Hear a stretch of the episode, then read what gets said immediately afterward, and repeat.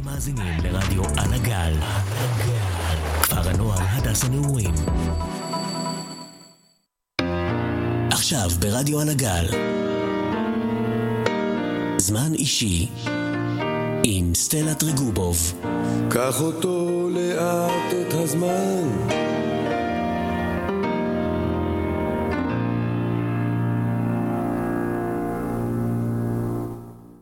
שלום לכולם, אני נועה אריאלי, בתוכנית זמן אישי עם סטלה. היום אני אחליף את סטלה, ואיתי נמצאת עדן לרמן, מדריכה של קבוצת אילתן, י"א צברים, ובצוות הטכני, תימור קיפורנקו, כן? סטס אנטונוב ואנטון קוטירב. חמודים. היום עדן ואני נדבר על העצמה נשית. קודם כל, את רוצה לספר קצת על עצמך? מה את עושה בכפר? כן. טוב, אז קודם כל אני באמת מאוד מתרגשת לבוא ולהתארח אצלך בתוכנית. טוב, אז קוראים לי עדן, אני בת 23 תכף. מדריכה באמת פה בפנימיה. מדריכה קבוצת י"א, צברים. גם את נועה. תוך כדי אני גם לומדת באוניברסיטה הפתוחה, חיה פה בכפר, וזהו. מה את לומדת? אני לומדת תואר שנקרא מדעי החיים, שאחרי התואר הראשון הזה אפשר לעשות השלמה לרפואה. כמה זמן בכפר? גרה בכפר? זאת השנה השנייה שלי. הגעתי שנה שעברה וקיבלתי קבוצה של תלמידים חדשים בכיתה י', והיום יחד אנחנו כבר שנה וקצת, כמעט וחצי. זה מאוד, את אוהבת את הקבוצה שלך? סתם, אני מאוד אוהבת. גם הם אותך, אני בטוחה. קצת בטוחה. טוב, אנחנו מדברות היום על העצמה נשית, עדן. קודם כל, אני אתחיל בשאלה, אם יש לך דמות אישה שהיא השראה בשבילך. וואו, זו שאלה מתקילה. טוב, זה מאוד מרגש להיות פה ברדיו, וככה ענת על שאלות, ושתדעו שאני לא קיבלתי את השאלות מראש, על אף שביקשתי, מאוד. יש הרבה דמויות של נשים, שבכלל, העצמה נשית זה משהו שהוא מאוד גדול ורחב. השאלה אם יש לי דמות שהיא דמות לחיקוי, או... כן, שהיא ממש חגוקה לך בראש, ואת שומעת דמות להרצה, וישר היא זאת שעולה. כן, אז יש איזה מישהי כזאת, שהיא גם שם, כי היא מאוד להרצה, וגם היא הייתה מאוד משמעותית עבורי. לספר עליה? כן. אז טוב, בטוח אם היא תשמע את זה עכשיו, אז היא לא תאמין, אבל כשאני הייתי בבית הספר, אז הייתי בכיתה צבאית, ובכל כיתה צבאית יש מישהי מהצבא שמגיעה ומלווה את הכיתה, כמו שלכם יש מורה חיילת. והיא הייתה כאילו המפקדת של הכיתה, כי ככה זה עובד, והיא הייתה אמנם חיילת, אבל בשבילי היא הייתה דמות מבוגרת, ואני מאוד אהבתי את הערכים שהיא ייצגה. היום היא פועלת בעמותה כזאת שמדברת על הוגנות בכנסת, וכאילו מוצאת אבלים כזה, כאילו דברים שקורים אצל חברי כנסת, ומאוד מאוד הערכתי אותה אז, ואת מה שהיא ייצגה, והיא הייתה גם מאוד משמעותית בשבילי. אתן עדיין בקשר היום? כבר לא ממש. בצבא, כשאני הייתי כבר חיילת, שזה כבר כמה שנים אחרי שהיא השתחררה, אז כן יצא לנו להיות בקשר, והיום כזה מדי פעם באינסטגרם. זאת הייתה הצצה לתוכנית שלנו היום, נצא לשיר הראשון שלנו, ונחזור אליכם עם שאלות מעניינות. I found a love for me, darling, just dive right in, follow my lead. Well, I found a girl, beautiful and sweet. Well, I never knew you were the someone waiting for me. Just kids when we fell in love, not knowing what it was. I will not give you up this time, darling, just kiss me slow.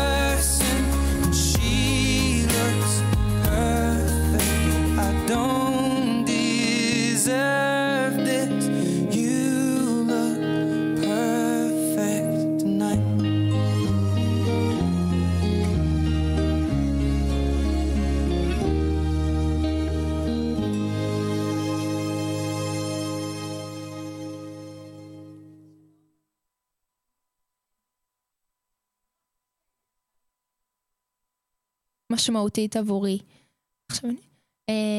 אז אני אשמח שאת תספרי על דמות נשית משמעותית עבורך. הדמות שלי נהייתה, כאילו תמיד הייתה חלק מהחיים שלי, מן הסתם. בזמן האחרון באמת התחלתי להעריך מאוד את הסיטואציה שבה היא נמצאת, ואת הדרך שהיא עוברת ונשארת חזקה, ובאמת באמת באמת מוכיחה כמה העם הנשי הוא חזק למרות הכל. במקרה היא גם מקשיבה לנו, זאת אמא שלי. לא מזמן היה לה יום הולדת, וכתבתי לה ברכה, ורק אז באמת הבנתי כמה אני לא אומרת לה מספיק, כמה אני גאה ומעריכה את הדרך שהיא עושה. אמא שלי לפני כמעט 2 נפלה, היינו האמת לפני הפנימיה, יוצאנו תמונות פספורט, והיה בכביש ממש בור, והיא נפלה בבור, והיא הייתה אז ממש בשיא של החיים שלה, הייתה המנכ"לית של ערוץ 20, וערוץ משלה, כתבה משלה, עיתון משלה, ממש כאילו הטופ של הטופ, וברגע אחד הכל פשוט נגמר, מאז היא הייתה בכיסא גלגלים תקופה מאוד ארוכה, היום היא מסוגלת ללכת בבית כמה מטרים, ואז גם מתחיל נורא לחוב לה, והיא יושבת, יש לה משהו במערכת עצבים, זה נורא נדיר מה שיש לה, אז היא חד משמעית האישה שאני הכי מעריצה בעולם, כי כבר שנתיים בבית לא עושה כלום לבד, ואנחנו בפנימיה, ואחותי בתל אביב, היא רק עם אבא, והיא לא עובדת, ואין לה מה לעשות, והיא מוצאת כל פעם תעסוקה חדשה, והיא באמת באמת מדהימה אותי. אז היא מעניינת שאת שומעת את זה עכשיו, ואני נורא מתרגשת לדבר על זה, ואני נורא אוהבת אותך, והגיעה בך על הדרך שלך, גם אם אני לא אומרת את זה תמיד. זה בטח מאוד מרגש בשבילה, לשמוע את זה עכשיו. אני בטוחה, כי אני באמת לא אומרת את זה, אבל אני נורא מתכוונת לזה. שמח. תמיד קשר של הורים וחניכים בפנימיה הוא מאוד מורכב סביב היציאה לפנימיה, אז בכלל כשזה מתחת לאירוע כזה, זה כאילו, זה יכול להיות מאוד התמודדות שהיא לא פשוטה. איך את מרגישה שזה השפיע על הקשר שלכן? זה שאני בפנימיה. כן, וגם כל מה שקרה. אני חושבת ש... כאילו, הקשר שלנו במשפחה הוא נורא חזק, וידעתי שאם אני אבוא לכאן זה לא משהו שיפגע בקשר, אבל בגלל הנפילה שלה, כאילו, ממש חשבתי לעצמי, טוב, אז אולי לא, אולי היא צריכה אותי בבית, אולי אני צריכה להיות איתה יותר תשומת לב, והיא ממש כאילו אמרה לי, אין מצב, את הולכת ואת זה, ונורא דחפה אותי, למרות שבהתחלה היא בכלל לא רצתה שנצא מהבית, אבל היא ראתה מה המקום הזה עושה, וכמה הוא טוב, ויכול לעשות לנו טוב כשלא טוב לנו בבית. אני חושבת שזה נורא חיזק את הקשר שלנו, כי היא יודעת עדיין הכל, למרות שאני כאן יודעת הכל, גם אבא שלי ואחותי, זה לא מחסיר שום דבר, ושאנחנו בבית, אז זה כאילו, לרוב אנחנו בשקט, רואים טלוויזיה משהו ביחד, אבל תמיד כאילו, הם שם, למרות הכל זה נורא מחזק, אני יודעת שכולם שהם מגיעים הביתה, הם יוצאים למסיבות או מסעדות וזה, ואנחנו באמת רק להיות בסלון בבית, כאילו עושה הכל. זה מאוד משפחתי. נכון. אז לשאלה הבאה שלנו, אני חושבת שאת מתוארת כאן כאישה מאוד חזקה בכפר. רציתי לשאול אותך, מה הופך אישה לחזקה? אני לא מרגישה אישה מאוד חזקה. זאת אומרת, אני לא חושבת ש... זאת אומרת, מה זה חזקה בכלל? איך מגדירים חזקה? זו הגדרה שהיא מאוד מורכבת, אבל אני... תמיד מאוד חשוב לי ללכת אחרי מה שאני אוהבת, ולהתמיד בדרך שלי, ולעקוב אחרי הערכים שלי, בלי קשר לי אם אני אישה או גבר. לפעמים יש עבור נשים התמודדויות שהן אחרות משל גברים, וזה מאוד קשור למעמד שלנו בחברה, ולהרגלים שגדלנו עליהם, ועל החינוך, אבל... אני חושבת שאני קודם כל בן אדם, הרבה לפני שאני אישה. ואני עושה את מה שחשוב לי, לא בלי קשר לגיל שלי, או למין שלי, או למוצא. זה דבר מאוד משני. כשאומרים מעצמה נשית, יש הרבה מאוד אסוציאציות. היום האמת דיברתי עם טל, אמרתי לה מה תהיה התוכנית, וסיפרתי לה מה כתבתי, והיא אמרה לי שהיא שומעת הרבה מאוד, שאנשים לפעמים לוקחים את זה כמשהו שהוא רע. גם צריך עצמה נשית, נשים הן חזקות, הן מצריכות משהו שזה זה, זה רק מוריד מערכן, זה ככה וזה ככה וזה ככה. עכשיו, אני בכלל לא חשבתי על זה ככה, תמיד אמרתי, זה חשוב, אנשים באמת מורידים מערכן, כאילו, יש להן כוח, ולא מראים את הכוח הזה. וכשהיא אמרה את זה, באמת התחלתי לחשוב, אולי היא צודקת. מה את חושבת על זה? אני חושבת שהחברה מתייחסת לנשים אחרת מאשר לגברים. את רואה את זה בזה שגברים מרוויחים יותר שכר, ובזה שיש הרבה יותר גברים בתפקידי ניהול בכירים, לצורך העניין בהייטק, וזה בוודאות לא כי גברים יותר מוכשרים, זאת אומרת, אני פשוט חושבת שגם יותר קל לנו לראות גבר בתפקיד ניהולי, וגם נשים מטבען פחות שואפות להגיע לתפקידים כאלה. ואני חושבת שבוודאות, אני מאוד מאמינה בעצמה נשית, ובמיוחד בגיל שלכן, זאת אומרת, בגילי התיכון, ואני גם רואה את זה עליכן, זאת אומרת, עלייך ועל חברות שלך לקבוצה. כמה השיח הזה על העצמה נשית, והפרויקטים שאתם עושות פה בכפר, ומלכת הכפר, וכל השיח הזה, כמה זה משמעותי עבורכן, ואיך זה משנה את האמונה שלכם הפנימית. את מרגישה שיש הבדל בינך לבין מדריך בכפר? יחס שונה? אני חושבת ש...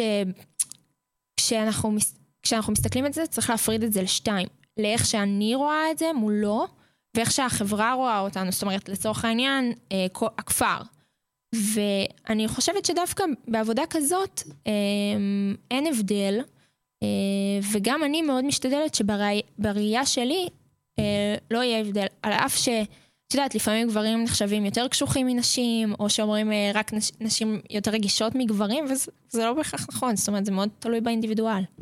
נכון מאוד, יש באמת אמירות, הרבה אמירות שמורידות מרקן של אנשים. כמה את מכירה? עולות לך לראש עכשיו. המון, המון. כל הזמן, אני גם שמעת אתכם הרבה, אומרים נשים למטבח, וכאילו, כל מיני, למרות ש... דווקא אני חייבת להגיד שפה בכפר ואיתכם, כשאני איתכם אני לא שומעת ואני לא רואה, כי אני מוקפת בכן, ואתן תבחן נשים בנות ונשים שתהיו מאוד איכותיות. ואני רואה את זה בכן. זאת אומרת, אני מאוד מאמינה בעצמה נשית, אבל אני חושבת שאתן כבר מאוד מועצמות. אבל כל הזמן אני שומעת אמירות, כאילו... זה אפילו לא דברים שאנשים מתכוונים אליהם בכוונה כדי להקטין נשים, אבל זה דברים שמאוד טבועים בנו כחברה. כמו שאומרים, בכל צחוק יש טיפת אמת. נכון. זה כמה שזה עצוב. אנשים היום הם בעלות הרבה מאוד כוח בעבודות, יש להם הישגים נורא נורא גבוהים, אבל מצד שני, עד עכשיו הייתה נורא רק ראשת ממשלה אחת. והיום אם נחשוב על זה, הסיכוי שתהיה עוד אחת יהיו נורא נורא קלוש. נכון? כן. כי הכל סובב סביב הגברים. זו גם מציאות שהיא נורא עקומה ולא... נכון. אבל גם כי יש משהו בגברים שהוא טיפה יותר כוחני, כי גם זה מה שהם לומדים, זאת אומרת, כי זה מה שהחברה מצפה מהם. וזה לא בכך, נגיד, את לא תראי, כשאת רואה גבר בוכה, או חבר שלך לקבוצה בוכה, הרי את לא תראי בן בוכה מול אנשים אחרים, וכשזאת בת, זה הרבה יותר לגיטימי. וזה גם משהו שמאוד משנה את המעמד של גברים, של בנים מול בנות, לצורך העניין. נכון, נכון מאוד. אני חושבת שגברים מרגישים לא בנוח לבכות ליד בנות, כי גם עליהם יש סטיגמות. כאילו, כרגע הנושא שלנו היא עצמה נשית, אבל גם להם יש הרבה מאוד דברים שהם לא אומרים, ואין להם משהו שמגדיר אותם. אין להם עצמה גברית. נכון. וגם, זה דבר שהוא נורא חשוב, לעשות את ההשוואה הזאת. בכל מקרה, אני חושבת שאם אני אראה גבר בוכה, זה יפתח לי את הלב אליו הרבה יותר מאשר אם הוא מחוסן, חסון, גבר חסון. אם הוא מתבייש לבכות, וזה פחות גברי, וזה ככה, וזה ככה. אני לא מאמינה בכל המסכות האלה. לכל בן אדם יש רגשות. נכון. נעבור לשאלה הבאה שלנו. האמת שאפשר לפתח עליה דיון. יש פעמים בחיים שלך שאת מרגישה, זהו, אני לא יכולה יותר, אני חייבת גבר שיעשה את זה עכשיו? כן. כן. אני חושבת שיש משהו בנוכחות גברית, לא ממקום של העצמה, אבל משהו בנוכחות גברית שמאוד משלים נוכחות נשית. זאת אומרת, אני חושבת שזה מאוד טבעי, אבל כאילו במקומות שהם פיזיים יותר, או במקומות שאת יודעת, בסוף כשאני גדלתי לא לימדו אותי לעשות צבע, ולא לימדו אותי לתקן רכב, ולא לימדו אותי להתקין את המקרר או את המכונת כביסה בבית, ויש רגעים שאני אומרת די, כאילו, יאללה, שיבוא גבר ויעשה את זה כבר. וגם, אני לא בכלל חושבת שזה מוריד אותי כאישה או כבן אדם, אבל פשוט, אם את מדברת על העצמה נשית ועל המקום של נשים, אז כן, בחברה זה הרבה יותר מובן והרבה יותר קל וטבעי שגבר יבוא ויעשה צבע בבית, או יתקן, או ירכיב מכונה, או יעשה משהו, כאילו, מבחינת הדבר הזה, על אף שבזוגיות שלי ושל הבן זוג שלי, אני יותר טבעי לי להרכיב רהיטים בבית, או להסתדר עם חשמל, או לעשות דברים כאלה. ומה התפקיד שלו בבית? הוא, האמת, שהוא יותר מבשל, והוא עושה כביסות, ובאמת יש חלוקה מאוד שוויונית. את מרגישה אישה חזקה בקשר איתו? כן, כי גם הוא גורם לי להרגיש ככה, וגם אני באה מאוד ממקום של ביטחון, כי כשיש קשר יציב, אז שני בני הזוג מרגישים מאוד מועצמים. נכון. כמה זמן לקח לך להגיע לביטחון הזה שאת נמצאת בו עכשיו? איתו? בקשר או כבן אדם? כבן אדם. אני לא מרגישה היום שאני נמצאת בביטחון שלם, כבן אדם או כאישה או בכלל. אבל כשאת מאוד מודעת לעצמך, וכשיש לך רגעים של חוסר ביטחון ואת שמה לב אליהם, אז, ואת עובדת עליהם, ואת מתעכבת עליהם, אז את תמיד עובדת על זה, וגם מה שאת משדרת לבחוץ, מאוד בסוף משפיע על מה שאת מרגישה. זאת אומרת, אומרים, גם כשאת לא שמחה, אז תחייכי, בסוף זה יהפוך אותך לשמחה. וגם אם את לא מרגישה ביטחון, אז הנה, היום הגעתי לרדיו ואחרי לא היה לי ביטחון, כאילו מאוד חששתי. אבל אמרתי, טוב, יאללה, תדברי, ובסוף זה יסתדר. ועכשיו אני מרגישה הרבה יותר בנוח. וזה ככה בכל דבר. קודם כל אני מאוד שמחה לשמוע, כי זה באמת מקום שהוא לא טבעי, פתאום לשים אוזניות ומיקרופון ולדבר לאנשים שמקשיבים לך, זה לא משהו בא בקלות, גם לא לי, אני בחיים לא עושה את זה, זה ממש במקרה וזה רגע לרגע. אני חושבת שנעבור לשיר הבא שלנו. מי ששם לב, היום השירים הם אך ורק לנשים, ואת רובם שרים גברים. אני חושבת שגברים ששרים אותם, הם גברים שהם נמצאים במקום שהם יכולים להגיד, שהם, אוקיי, אני חושבת שיש גברים שזורקים את ההערות המיותרות האלה, של נשים הם ככה ונשים ככה, ויש גברים שהם באמת באמת גברים, ויודעים להגיד, יש לאישה הזאת את הכוח הזה, ואת ה... היא מסוגל לעשות את זה ואת זה ואת זה. שזה מה שהופך בן אדם להרבה יותר עמוק ובוגר וחכם. אז תקשיבו למילים של השיר הבא, הוא הפעם בעברית, ותשכילו ממנו.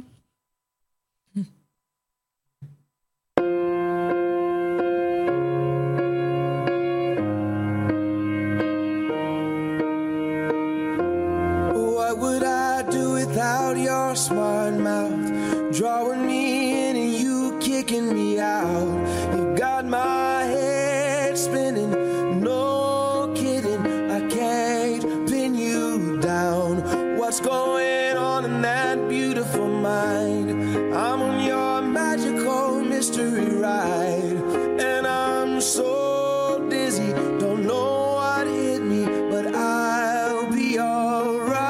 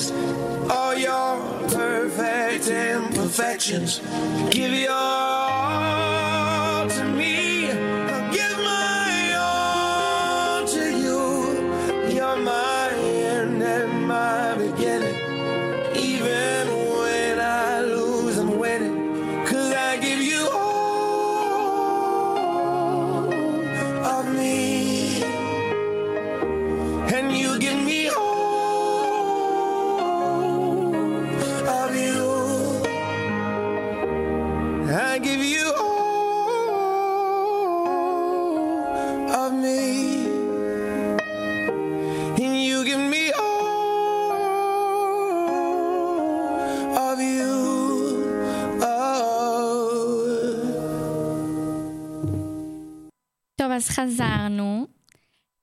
האמת יש לי שואל אותך שאלה שקפצה לי עכשיו. מה תמליצי לאישה שמרגישה פחות מכולן? שהיא לא מספיק חזקה ולא מספיק יפה ולא מספיק טובה? יש משהו שלומדים כאילו עם הזמן, אבל מאוד מתחדד לך בצבא. כשאת מגיעה למקלחת הראשונה בצבא, וזה עם כולן, ואת אומרת, טוב, אני מתביישת כי אני ככה וככה, אבל בטח כולם שם כאילו לא מתביישות. ואז את מגיעה למקלחת הזאת, ואת אומרת, כל אחת מתביישת ממשהו. לכל בן אדם בעולם יש משהו שמפריע לו בחיצוניות שלו, יש משהו שכאילו קשה לו, משהו שהוא מתמודד איתו. אחד יש לו קושי כלכלי, השני זה משהו נפשי, אחר זה משהו פיזי, כל אחד מתמודד עם משהו. וברגע שאת מבינה את זה, שאת לא חריגה מכולם, כי את ככה וככה, כי את חסרת ביטחון, כי את לא מאמינה בעצמך, כי הגוף שלך נראה ככה, כי את לא טובה במתמטיקה, או כל דבר כזה או אחר. הרי כל אחד ממציא לעצמו סיפור בראש, שהוא פחות טוב מכולם, כי יש לו איזושהי בעיה מסוימת. ולכולם יש בעיה מסוימת, וכולם מרגישים פחות טובים מכולם, וכשאת מבינה את זה, בתור אישה, ובכלל בתור בן אדם, אבל במיוחד בתור אישה, כי לאנשים יש נטייה לבנות תסביכים שלמים סביב הנראות שלהם. אז כשאת מבינה את זה, את מתחילה להרגיש הרבה יותר בנוח עם עצמך. הרבה יותר, כי את מבינה שמה שיש לך, כנראה שיש לו עוד למלא אחרות. את מאמינה בזה שיש אישה שהיא שלמה ב-100% עם עצמה? לא. אני חושבת שיש נשים ששלמות, אבל הן מבינות שהן לא מושלמות. זאת אומרת, קשה לי לראות את עצמי, ואני חושבת שאני מאוד שלמה עם מי שאני ועם איך שאני נראית. קשה לי לראות את עצמי לחלוטין שלמה ב-100% עם הנראות שלי, או עם עצמי בכללי. כי יש משהו מאוד תחרותי בבני אדם. אבל אני חושבת שתמיד זה משהו שכדאי לשאוף אליו. להיות שלם ב-100% עם איך שאתה נראה, ועם מה שקיבלת. זאת אומרת, היום הייתה לי שיחה עם מישהי, ואמרתי לה, זה שאת לא טובה במתמטיקה, או באנגלית, או בכלל בלימודים, זה לא הופך אותך לבן אדם פחות טוב. כאילו, נכון שאתם נמדדים בציונים בבית ספר, אבל יש עוד כל כך הרבה דברים בחיים, וזה לא הוגן שזה יהיה רק סביב הציונים בבית ספר. נכון, זה נכון מאוד. אני חושבת שבנות מתבגרות, הרבה יותר מתעסקות בחוכמה שלה, מאשר באיך שהן נראות. אני חושבת שכל אחת מסתכלת במראה מתישהו, ואומרת לעצמה, יואו, איזה יפה אני עכשיו, ואז מדברים על איזשהו ציון שהיא קיבלה, וישר הכל יורד לרצפה. אני יכולה להגיד שאני שומעת בכיתה הרבה פעמים הערות מהצד של כמה בנות, שמקבלות ציון לא טוב, ואז אומרות, יואו, ממש אומרות את זה בכל, כאילו, ובאמת מאמינות בזה. וזה נורא צורב לשמוע את זה. וכאילו, איך מתמודדים עם דבר כזה? איך יודעים להגיד מתי, די, אני טובה, זה הכי טוב שיכולתי, וזה מספיק לי. יש משהו מאוד מתיש, זה אמנם לא ממש עונה על השאלה שלך, אבל זה מה שאני חייבת להגיד, יש משהו מאוד מתיש בלהיות נערה בפנימיה. את קמה בבוקר, ולפעמים את קמה ככה, לפעמים את ככה, כאילו אחרת, לפעמים בא לך לאכול, לפעמים לא, ואז את כבר מתחילה להשוות את עצמך לכל הבנות האחרות. ואז את הולכת לבית ספר, ואת רואה כמה חבר'ה שלך, כאילו כמה חברות שלך קיבלו בתנך, או במתמטיקה, או באנגלית, ואז שוב את נמצאת בהשוואה. ואז את מגיעה לקבוצה, ואת שומעת מהמדריך שלך שמפרגן לזה, ומפרגן לזה, ואז את אומרת, למה הוא אף פעם, כאילו, למה הוא לא מדבר עליי, למה הוא לא אומר לי? ואז את נכנסת לחדר, ואת רואה את חברה שלך מסתכלת במראה, ובודקת כמה היא שמינה בבטן, או כמה השיער שלה ארוך, או על האיפור שלה, ואז את אומרת, למה אני לא נראית כמוה?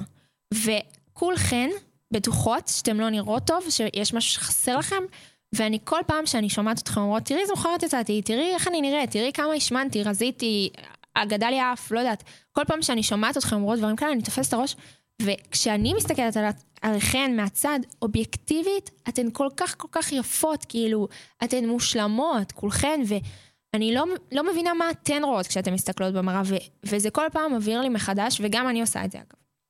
כל פעם זה מבהיר לי מחדש כמה מה שאנחנו רואים במראה, ובכלל גם פיזית, אבל גם כאילו נפשית, מבחינת הערך העצמי שלנו, כמה זה בחירה.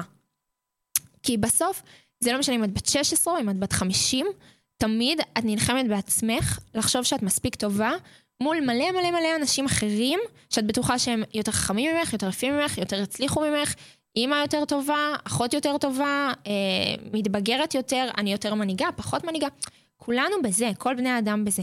זה לא משנה, וגם יש נטייה לבני אדם לשים בצד את הקבלות שלהם, באמת את הדברים שהם טובים בהם, ובכל בן אדם ברור שיש משהו טוב, כולנו הגענו לעולם איזושהי סיבה. ולשים במקום ראשון את הדברים שאנחנו לא טובים בהם. כאילו זה משהו מאוד מאוד אנושי, וזה מה זה מבאס. באמת אבסורד, כי יוצא שאני מסתכלת הרבה על בנות, חברות קרובות שלי, שפשוט פתאום אומרות הערה כזאת נורא מיותרת, שיו, איך יצאתי ככה, ואני מסתכלת מהצד, ואומרת, כאילו, מה, את אמיתית? אני לא אומרת בכל כמובן, נכון. כי זה, אבל כאילו, את אמיתית? תראי איזה יפה, תראי מה קיבלת, כאילו. וזה באמת נורא קשה, כי אנשים באמת שמים במקום ראשון את החסרונות שלהם, הם לא מודעים למה שטוב בהם, וזה נכון כלפי כל אחד, כלפי עצמי, כלפי בכל שפה איתנו, שגם עליה לפעמים אני מסתכלת הרבה, והיא אומרת לי, יו, תראי, ואני אומרת לה, תגידי, את נורמלית? היא כל הזמן מספרת כמה היא מכוערת, וכמה יש דברים שהם לא יפים בה. וכאילו, כל בן אדם שבאמת לא מכיר אותה, ולא מכיר גם את הנפש שלה, כאילו, את הטוב שיש בה בפנים, ומסתכל עליה מהצד, לא מבין על מה היא מדברת, ואז כשאת מכירה את הבן אדם שהיא אפילו פי 100 יותר יפה. נכון, נכון. זה כאילו באמת קשה להבנה, כי את מסתכלת ואני יכולה לבוט בבן אדם ולהגיד לעצמי, יו, מה זה? נכון. מה זה? למה אני לא נראית ככה? והוא מהצד חושב, למה האף שלי ככה גדול, ולמה יש לי כחולות, ולמה הן לא חומות, ולמה... מבינה? נכון. כי הכי קל לנו לשים בצד את הדברים שיש לנו בחיים, וזה אפילו, זה לא רק סביב מראה, זה סביב מצב כלכלי, ומצב בריאותי, וכל כך הרבה דברים. וזה כל כך מבאס, כי גם תמיד האנשים שיש להם הכי חוסר ביטחון, גם אנשים שמשדרים את זה, כאילו, ומפיצים את זה, ואז זה כמו בור כזה ללא תחתית. זה כמו בור כזה ללא תחתית, שמאוד קשה לצאת ממנו. נכון, באמת קשה לצאת ממנו, לא משנה כמה יחמיאו לך מהצד. טוב, נעבור לשאלה הבאה. רמת רציתי לשאול אם את מחשבת עצמך כאישה חזקה, אבל דיברנו על זה קצת מקודם, ואת אמרת שאת לא מרגישה. נועה, את חושבת שאת אישה חזקה? איזה זה צריך עכשיו? לא. אני חושבת שתלוי במה. כאילו, לא יודעת. את מבינה כמה זה קשה לשמוע את זה? כאילו, בשבילי, הרי אני יודעת שכן, וכל מה שאני מנסה להגיד לך כל הזמן, זה כמה שכן, כמה שכן, ואת יושבת פה ואת מסכימה, ואת אומרת כן, כן, כן, אבל את בעצמך לא מיישמת את זה. את בעצמך. כי אני פשוט עושה מה שכיף לי, אני לא רואה את זה, כי שם... מעצימה וחזקה, כאילו, האמת שהייתי בי"ד 4, שזה כיתת נעלה, דיברתי איתם על מועצת תלמידים, ונכנסתי... כן, כל נערה רגילה מגיעה לכיתות נעלה, ומדברת איתם על מועצת תלמידים. אוקיי, ונכנסתי, ומרים אומרת להם, זאת נועה, אתם מכירים את נועה? פתאום כולם צעקו כן. עכשיו, אני לא מכירה את הילדים, כאילו, הייתי עם חלק מהם במחנה החנה, הדרכתי אותם, ומאז כאילו לא מכירה, והם צעקו כן, והייתי נורא מובכת, כי אני לא מכירה אותם. וזה גם קצת עשה לי טוב על הלב, כי אני רואה שרואים מה אני עושה, גם אם אני לא רואה את זה מהצד, ממש מעריכים את זה, ואני בסך הכל עושה מה שאני אוהבת, אני באמת נהנית מזה. אבל יש לך כישורים שהם מאוד מיוחדים, והם שלך, ואת יודעת גם לנצל אותם נכון, זאת אומרת לא רק יש לך כישורים, גם את יודעת איך לנצל את זה נכון, ואיך לגרום לאנשים לסמוך עלייך, ולתת לך להתבטא, וזה לא משהו שכאילו, זה לא מובן מאליו, בטח לא בגיל שלך. אני חושבת שלפני הכל, לפני כל מה שאני אוהבת לעשות, לתת לאנשים את הרגשה שהם יכולים לסמוך עליי ולדבר איתי, זה כאילו הכי חשוב, זה הכי למעלה. כי זה מה שעושה לי את היום באמת, אני אוהבת שאנשים מרגישים בנוח לבוא ולדבר. נכון. יש בך משהו מאוד טיפולי, אבל גם את מאוד מנהיגה, כאילו. את בטוח יהיה לך מאוד קשה להודות, וזה, אני מביכה אותך פה בשידור, אני יודעת. אבל זה בדיוק כל העניין, כי את מדברת על העצמה נשית, ואת לא עושה את זה לעצמך. וגם חברה שלך פה שיושבת לידך בכל.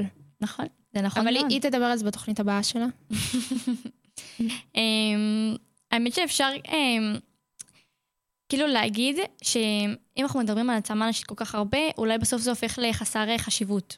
למשל, אם אנחנו מדברים הרבה על גזענות, אולי זה רק גורם לזה להיות יותר ויותר ויותר נוכח. ממש לא נכון. את לא מסכימה? אני מאוד לא מסכימה.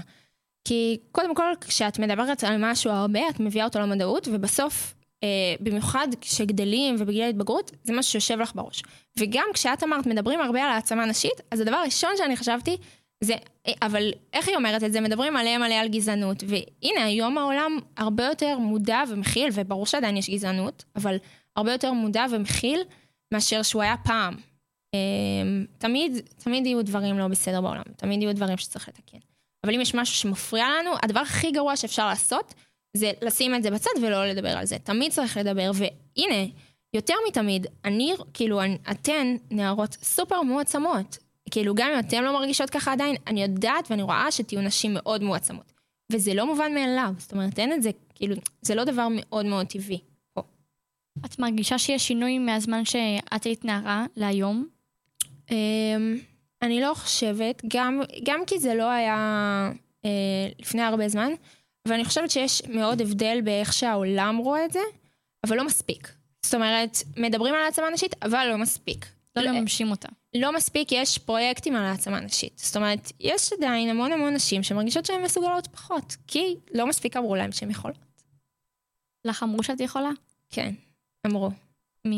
אני גדלתי, היינו 3 בנות בבית, וכל מה ששמעתי זה, את יכולה, ואת לא פחות, ואת גבר, ואת כאילו יכולה לעשות הכל. ואת גבר. אני לא, זה מטומטם להגיד גבר, כאילו, זה לא, כאילו ככה, בשיחה על עצמה נשית, ומדברים על נשים, ואת גבר, ואת יכולה. וגבר, כן, זה מצחיק, אבל זה כאילו, זה כל כך אירוני. ואני מרגישה, אני עוד, ברור שיש הבדלים פיזיים, אבל אני לא חושבת שאני יכולה לעשות, לא יכולה לעשות משהו שגבר לא יכול. כאילו, הבנת, לא יכולה לעשות משהו שגבר לא יכול. מכל הבחינות את חושבת ככה? פיזית, לא. אני מודעת, אבל מכל שאר הבחינות בטח. אז שלא בכלל. אמרת שאמרו לך בבית הרבה, את יכולה. מה, האמנת לזה באותה תקופה? כאילו, זה לא יצא מאחת ואוזן אחת ויצא מהשנייה? לא, כי כשההורים שלך אומרים לך את זה, וכמוך יודעת, אז בטח, כאילו, ומאוד האמנתי בזה, וגם הייתי כזאת, זאת אומרת, תמיד שאפתי להיות יותר ממה שאני עכשיו, כי ידעתי שאני יכולה ושיש לי את ההזדמנות, ותמיד אמרו לי שהם מאוד מאוד גאים בי, ומאוד גאים בדרך שלי. וגם החיות שלי שמעו את זה, וזה הסיבה שהיום אני יודעת שאני, כל דבר שאני ארצה, אני יכולה להשיג. יש משפט שאני נורא אוהבת, זה רוצה שווה יכולה, הוא היה באיזה פסטיגל לדעתי לפני כמה שנים, ועוד אחד שקוראים לו תחייכי גם כשכלום לא הולך. שניהם נורא מעצימים נשים באופן כללי. אני חושבת שהם גם ממשים את המציאות, כי אם את רוצה, את יכולה, ואת שווה את זה. את יכולה, מה שאת תרצה, את יכולה לכבוש את העולם. תלוי לאן תלכי, וכמה תאמיני בעצמך. וזה כאילו תקף לגבי כולן, גם בכל נושא אפשרי, אם זה במקצוע שהיא רוצה לממש, אם זה חלום שהיא מאמינה שהיא לא יכולה להגיע אליו, אם זה מקצוע שהיא רוצה להוציא בו 100, והיא אומרת לעצמה, לא, אני לא מסוגלת לזה עכשיו, או המורה הזה ככה, והמורה הזה ככה. ובנות, גם בגילי וגם בגילך, ואמא שלי, בגיל של אמא שלי, 40, 50, 60, כל אחת צריכה להבין את זה. נכון, גם את ראית אמא מאוד מועצמת בבית, ולכן גם את כזאת, כי הייתה לך דוגמה כזאת, מבינה? נכון, לא להרבה יש את זה היום. אני מכירה בנות איפה שאני גרה, שאין להם שום קשר עם ההורים, עם אמא. אגב, גם אמא שהיא עקרת בית, יכולה להיות מאוד מועצמת. הפכו את המושג עקרת בית לאישה שהיא קטנה, וזה ממש לא ככה. זאת אומרת, שוב, זה מאוד עניין של בחירה לדעתי. עקרת בית? לא, להיות מועצמת. כי גם אישה שבוחרת להקדיש כרגע או בכלל את הזמן שלה להיות בבית ולגדל את הילדים שלה, זה לא הופך אותה לאישה לא מועצמת. כל עוד יש לה את הבחירה והיא יכולה להחזיק את זה, אז זה לא הופך אותה לפחות. נכון, זה מאוד נכון. נצא לשיר השלישי שלנו. עוד פעם, השירים היום מדברים על נשים בלבד. תקשיבו למילים שלהם, באמת. זה טקסטור נורא חשוב ומשקף את המציאות של כולנו. וזהו.